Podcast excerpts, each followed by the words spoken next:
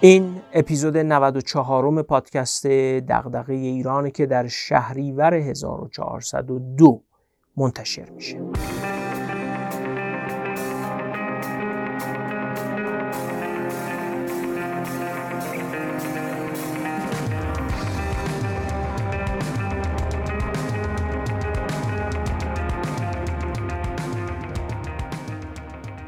در اپیزود 92 گفتم که برای اولین کنفرانس فرصت های ایران در عصر دیجیتال یک مجموعه شامل هشت گفتگو با متخصص های مرتبط با ابعاد مختلف عصر دیجیتال انجام دادم.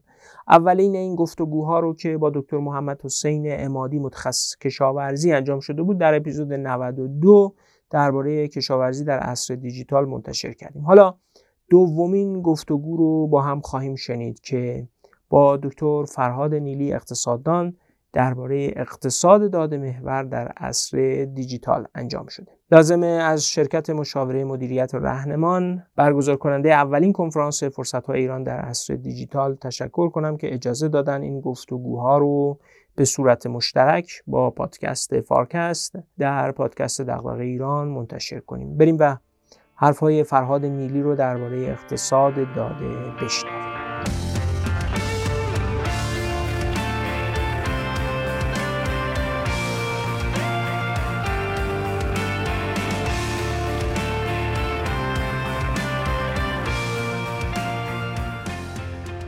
های دکتر نیلی من تو همه این دو سه دهه که با علوم اجتماعی و با تاریخ درگیر بودم وقتی مرور می‌کنم یه چیزی برام خیلی جالبه. اون که مورخ ها متخصص های علوم اجتماعی و کلا در علوم اجتماعی اینکه بگردیم تو تاریخ داده پیدا کنیم برای شناخت مردم. مثلا باستان شناسا دنبال این میگردن یه اثری پیدا کنن که سه هزار سال پیش مردم چه غذایی مصرف می‌کردن با چه وسیله حمل و نقلشون انجام می‌دادن یا سیستم حکمرانیشون چجوری بوده؟ مثلا این فرمان ها از حاکمان به مردم چگونه می‌رسیده چگونه اجرا می‌شده؟ یکی از تفاوت هایی که دنیای ما پیدا کرده گویی این کمیاب بودن داده به کلی از بین رفته یه اتفاقی افتاده. یعنی دیگه داده ها به طرز عجیبی تولید و ثبت میشن. این چه تغییری تو دنیای ما ایجاد کرده؟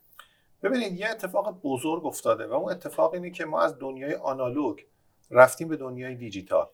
ببینید ما در واقع همین صدها و حتی میشه بگیم هزاران سالی که در تاریخ ما وجود داره تاریخ بشریت وجود داره همواره ما داده استفاده کردیم.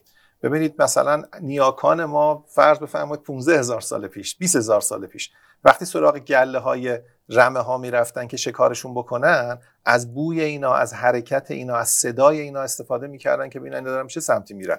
اتفاقا خیلی بهتر از ما. کارایی اونا در استفاده و پردازش اطلاعات خیلی بیشتر بوده. و این اطلاعات همواره در زندگی بشر بوده. کشاورزا به همین شکل استفاده می‌کردن. در واقع اصلا اینکه انسان کشاورز شد اطلاعاتی بود که متوجه شد کجا دانه وقتی بیفته به رو زمین رشد می‌کنه و کجا رشد نمی‌کنه. و به همین طریق هم مثلا از اطلاعات آب و هواشناسی هم استفاده می‌کنه دقیقا. همین. و و مثلا متوجه می‌شدن وقتی اسب شیهه می‌کشه ممکنه زمین لرزه نزدیک باشه قریب الوقوع باشه.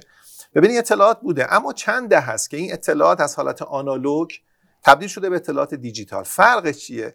اطلاعات دیجیتال هم به راحتی تقریبا با هزینه صفر.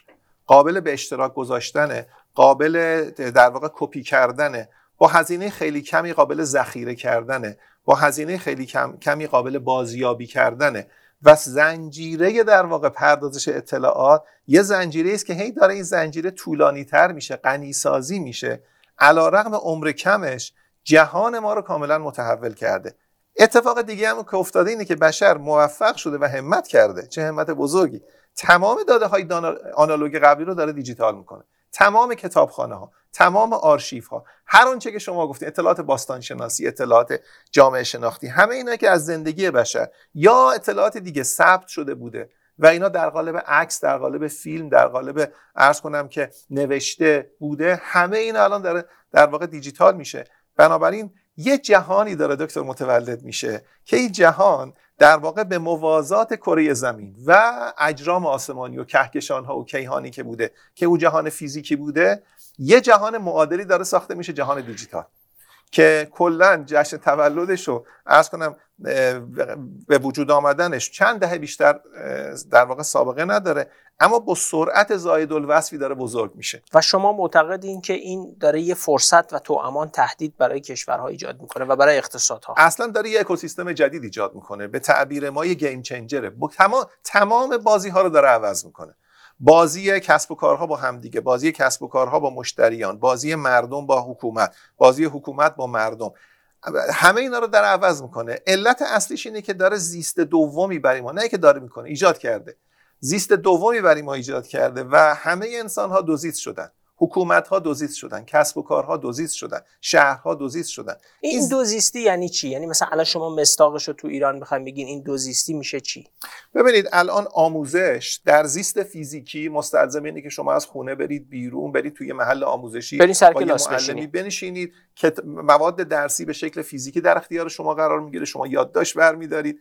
از زمانی که یکی از این افعال در یه جهان دیگه صورت می‌گیره. شما از خونه بیرون نمیرید معلم از خونهش بیرون نمیره. شما یادداشت بر نمیدارین شما تایپ می‌کنی. حاصل یه سری فایل های دیجیتاله. فایل دیجیتال ناشی از ارائه درس فایل دیجیتال ناشی از برداشت شما از درس فایل دیجیتال ناشی از یادداشت شما و این فایل دیجیتال رو شما می‌تونید با من به اشتراک بگذارید. و شما میگین که این دنیای دیجیتال گاه در شکل محصول مثل آموزش. چون محصول دیگه. شما یه فایل صوتی یا تصویری می‌بینین که چیزی بهتون آموزش میده. گاه در شکل واسطه یعنی مثلا کماکان حمل و نقل رو خودروها انجام میدن. اما واسطه این حمل و نقل می‌تونه پلتفرمایی مثل حالا جهانیش اوبر داخلیش اسنپ و تپسی باشن. واسطه است. و تسهیلگر. و تو قالب های دیگر این دنیای دیجیتال داره به ما کمک می‌کنه که متحول بشیم یا تحول اتفاق افتاده و یه زیست متفاوتی رو ایجاد کرده. اینجا یه بحث مهم پیش میاد آقای دکتر.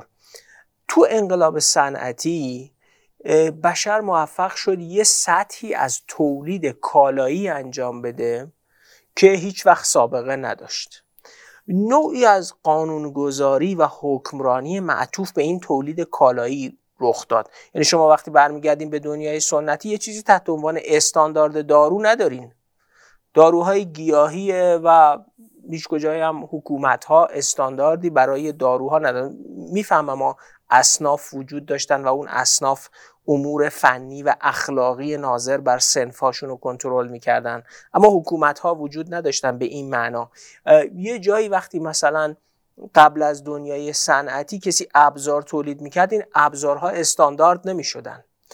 امروز ما وقتی یه پیچ تو هر کجای دنیا تولید بشه اون پیچ تو هر کجای دیگه دنیا میشه در یک وسیله به کار برد.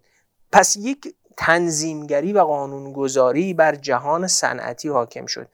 من تصورم اینه که این داده ها در این حجمی که دارن تولید میشن نوعی از تنظیمگری و بالاخص اینکه حاکمیت ها می‌تونن از این داده ها استفاده کنن. نه فقط حاکمیت ها شهروندان می‌تونن این داده ها رو هم برای مقاصد مثبت استفاده کنن. یه بیزینسی یه کسب و کاری می‌تونه از این داده ها برای بازاریابی کارش بهتر استفاده کنه حکمرانی ها هم می‌تونن اینها رو برای مقاصد مثبت یعنی مثلا برای کاهش فقر برای شناسایی هدفمند اونایی که نیازمند یارانه هن استفاده کنن. همزمان حکمرانی ها می‌تونن از اینا سوء استفاده کنن. چه حرفی وجود داره و الزامات ایران ما امروز برای این داستان چیه؟ ببینید ما در واقع ما همچنان یک وجود فیزیکی داریم و در همه جا هر جا که هستیم جای دیگه نیستیم. هر زمانی که هستیم در زمان دیگه نیستیم. با هر کی گفتگو می‌کنیم داریم با اون گفتگو می‌کنیم. ما یه وجود دیجیتالی در واقع داریم. پروفایلی است که در واقع از ما روی همون پلتفرم ها روی همون واسطه ها ایجاد شده. من وقتی قدیم وقتی خرید می‌کردم من خرید می‌کردم تمام شده رفت. من می‌رفتم مغازه خرید می‌کردم و میآمدم.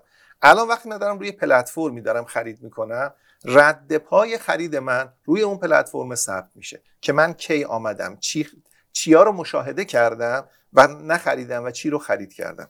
بنابراین فقط این نیست که خرید کردم. ترجیحات من معلومه. از این ترجیحات آمدم چی رو خرید کردم. حتی چی؟ دنبال چه چیزایی گشتم؟ و از بینشون کدوم انتخاب کردم همون چیزی که ما قبلا بهش می‌گفتیم window shopping که فرد میره مثلا سر می‌زنه به فروش. الان window shopping ما روی این پلتفرم اینه که چه کالاهایی رو نشان می‌کنیم چه کالاهایی رو نگاه می‌کنیم و انتخاب می‌کنیم.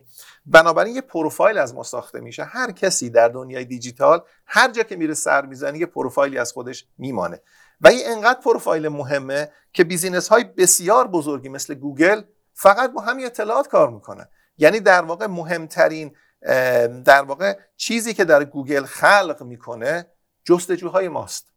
و جستجوهای ما رو میفروشه به دیگران. چرا؟ چون جستجوی من نشون میده من به چی توجه دارم؟ من الان میرم مسابقه فوتبال رو جستجو می‌کنم یا میرم فرض کنیم فلان فستیوال رو جستجو می‌کنم یا دارم راجع به یه شهری نگاه می‌کنم یا دارم قیمت یه هتلی رو نگاه یا می‌کنم. تو نتفلیکس و نماوا و فیلم و بقیه کاری- دنبال چه فیلمی اصلا میگردن monetize کردن توجه business گوگله. و این انقدر مهمه که اینو به دیگران میفروشه. شما تبلیغاتی که میرین رو گوگل وقتی جستجو می‌کنین تبلیغاتی که میاد برای من نمیاد. تبلیغات بر اساس توجه شماست. تبلیغات من بر اساس توجه منه. انقدر business مهمه که توجه ما رو دارن یه دروش در واقع دارن تبدیل به پول می‌کنن. و ما ممکنه فکر کنیم که اه پس چرا دارن از توجه ما رو دارن میفروشن؟ چون وقتی توجه منو میفروشن جستجوی منو مجانی برای من می‌کنن. یعنی یه بازی سه طرفه شکل به می‌گیره عبارت این رابطه تنظیم شده. یعنی نوعی از قانونگذاری وجود داره که آقای گوگل شما می‌تونی داده های حاصل از توجه من رو بفروشی چون ما به ازاش داری به من سرویس مجانی میدی سرچ میدی یا هر امکان دیگه ای نکته مهم اینه یه جایی این قانونگذاری شده یه جایی این بررسی شده یه جایی حق و حقوقی تعریف شده. درسته؟ ظاهرا ما یه نقیصه بزرگ در ایران داریم و اونی که این حق و حقوق این داده ها مشخص نیست. حالا بذارید من یه قدم برم جلوتر دکتر. ببینید در واقع یه اکوسیستم جدیدی شکل گرفته ظرف همین ده سال گذشته مثلا 15 سال گذشته که توی اکوسیستم ما می‌بینیم که یه چیزایی که قبلا فکر می‌کردیم هیچ ارزشی نداره مثلا ساعت ها شما برین فرض بفرمایید یه خیابونی مغازه هاشو نگاه کنید. یکی بیا اینو بفروشه. چی می‌خواد بفروشه؟ ولی همین کارو شما وقتی تو فضای دیجیتال می‌کنید در مقیاس چند میلیارد در واقع می‌توانی یه فرد اینو بفروشه. و بعد وقتی فروخت و برای شما جستجوی مجانی رو فراهم کرد حالا یه شخص چهارم میاد. میگه اذیت میشی وقتی تبلیغ می‌بینی؟ می‌خوای جستجویی بدون تبلیغ انجام بدی؟ نتفلیکس الان داره همینو میگه. می‌خوای جستجو می‌خوای ببینی بدون تبلیغ؟ می‌خوای الان مثلا NPR داره همینو میگه. میگه می‌خوای به NPR گوش بدی به رادیو در واقع NPR گوش بدی بدون تبلیغ؟ بیا اینجا در واقع مشترک بشو من یعنی یه زنج همون زنجیره که گفتم یه زنجیره داره درست میشه. که از این زنجیره به محضی که من وارد میشم وارد اکوسیستم جدید میشم. خب ببینید این اینجا اون کانون بحث اون واژه‌ایه که شما به کار می‌برین زیست دوگانه.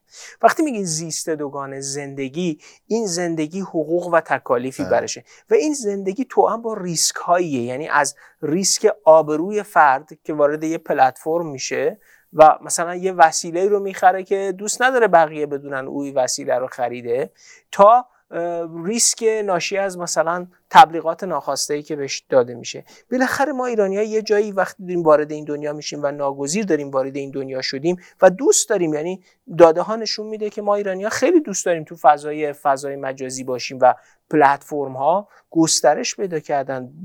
بیش از فکر می‌کنم یک و نیم برابر تعداد جمعیت ایرانی ها گوشی تلفن همراه هوشمند دستمون هست. معنیش اینه که با اشتیاق وارد این دنیا شدیم. باید درباره این بحث کنیم. برنامه داریم برای اینکه درباره این حق و حقوق در مورد این داده ها مالکیتش ارزشش و حفظ افراد و اون بچه مثبتش رو تقویت کردن و بچه منفیش رو جلوش رو گرفتن. جایی دربارش حرف بزنیم. بله.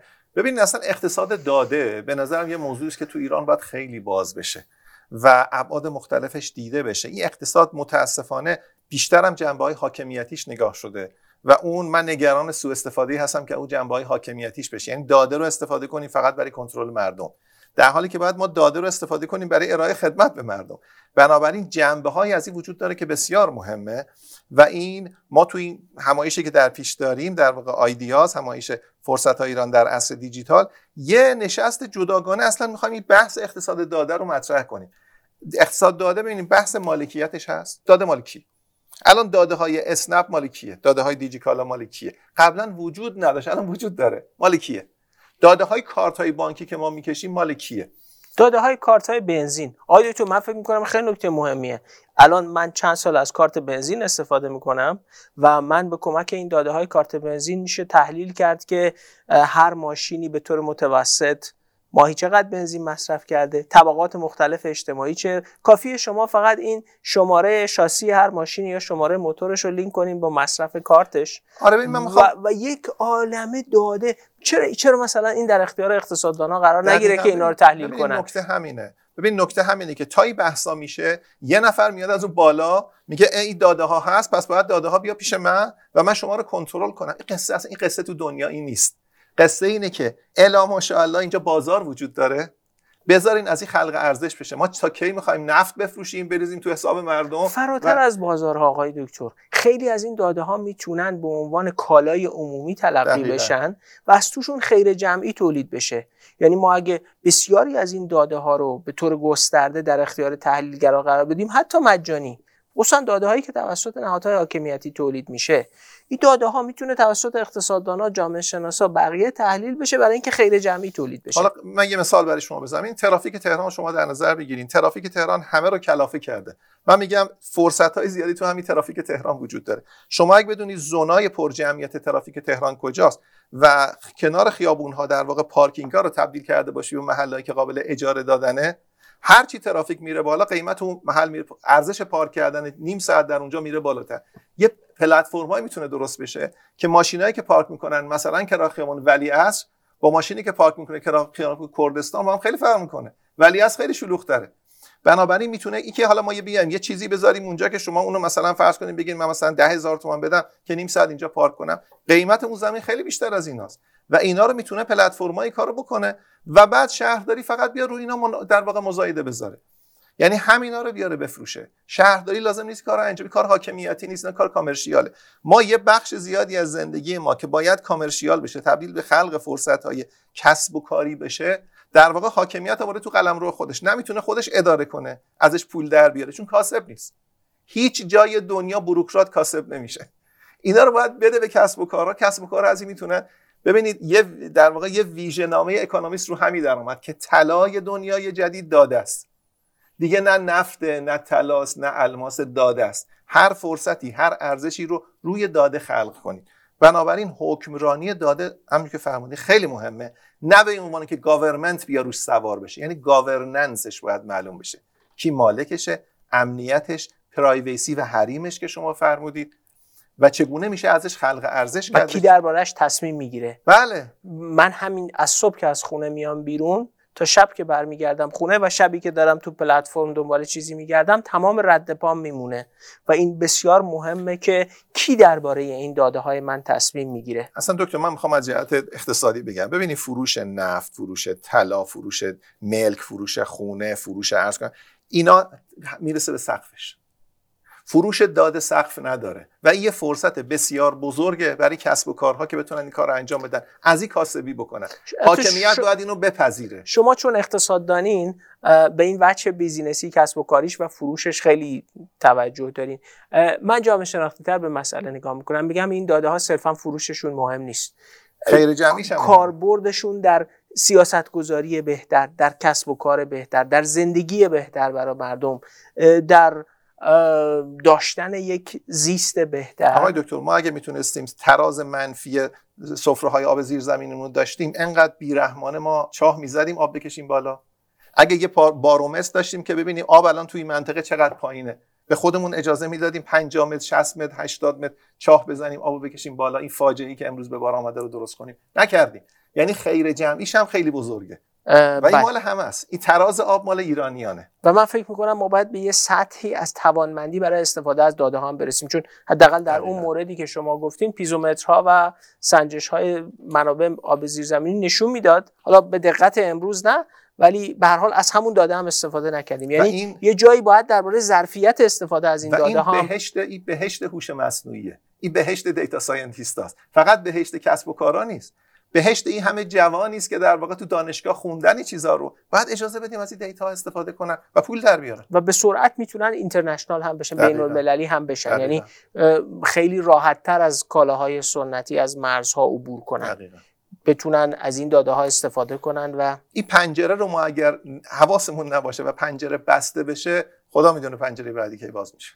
خیلی ممنون آقای دکتر. کنفرانس فرصت های ایران در عصر دیجیتال جایست برای اینکه درباره همه اینها گفتگو بشه. امیدواریم شاهد حضور شما هم در این کنفرانس باشیم و درباره اقتصاد دیجیتال و فرصت های ایران گفتگو کنیم.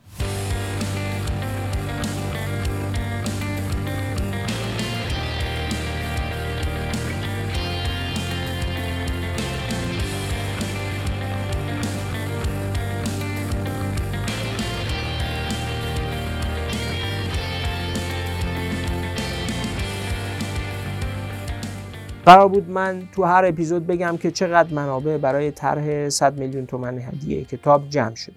اما اپیزود 93 و بخش هایی از اپیزود 94 از جمله همین چیزی رو که الان دارم براتون میگم با هم ضبط می‌کردیم. بنابراین اگرچه این اپیزود یه هفته بعد از اپیزود 93 پخش میشه اما تغییری در مبلغ وارزی نسبت به اپیزود 93 نداره.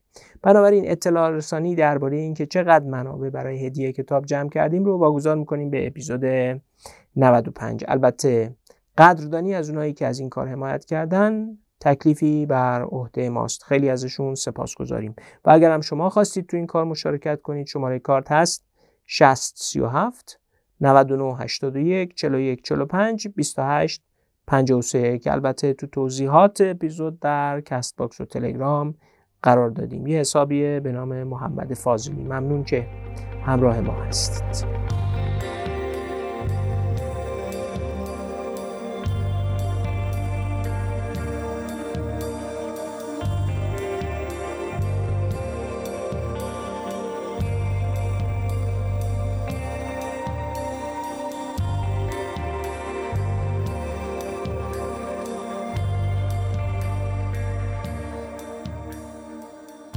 نظرات فرهاد نیلی درباره داده ها و نقششون در دنیای دیجیتال رو شنیدیم. اقتصاد داده محور می‌تونه ابزار قدرتمندی برای پیشبرد اقتصادی و فراتر از اون برای پیشبینی و مدیریت نه فقط تو اقتصاد بلکه در تمام ابعاد حکمرانی باشه.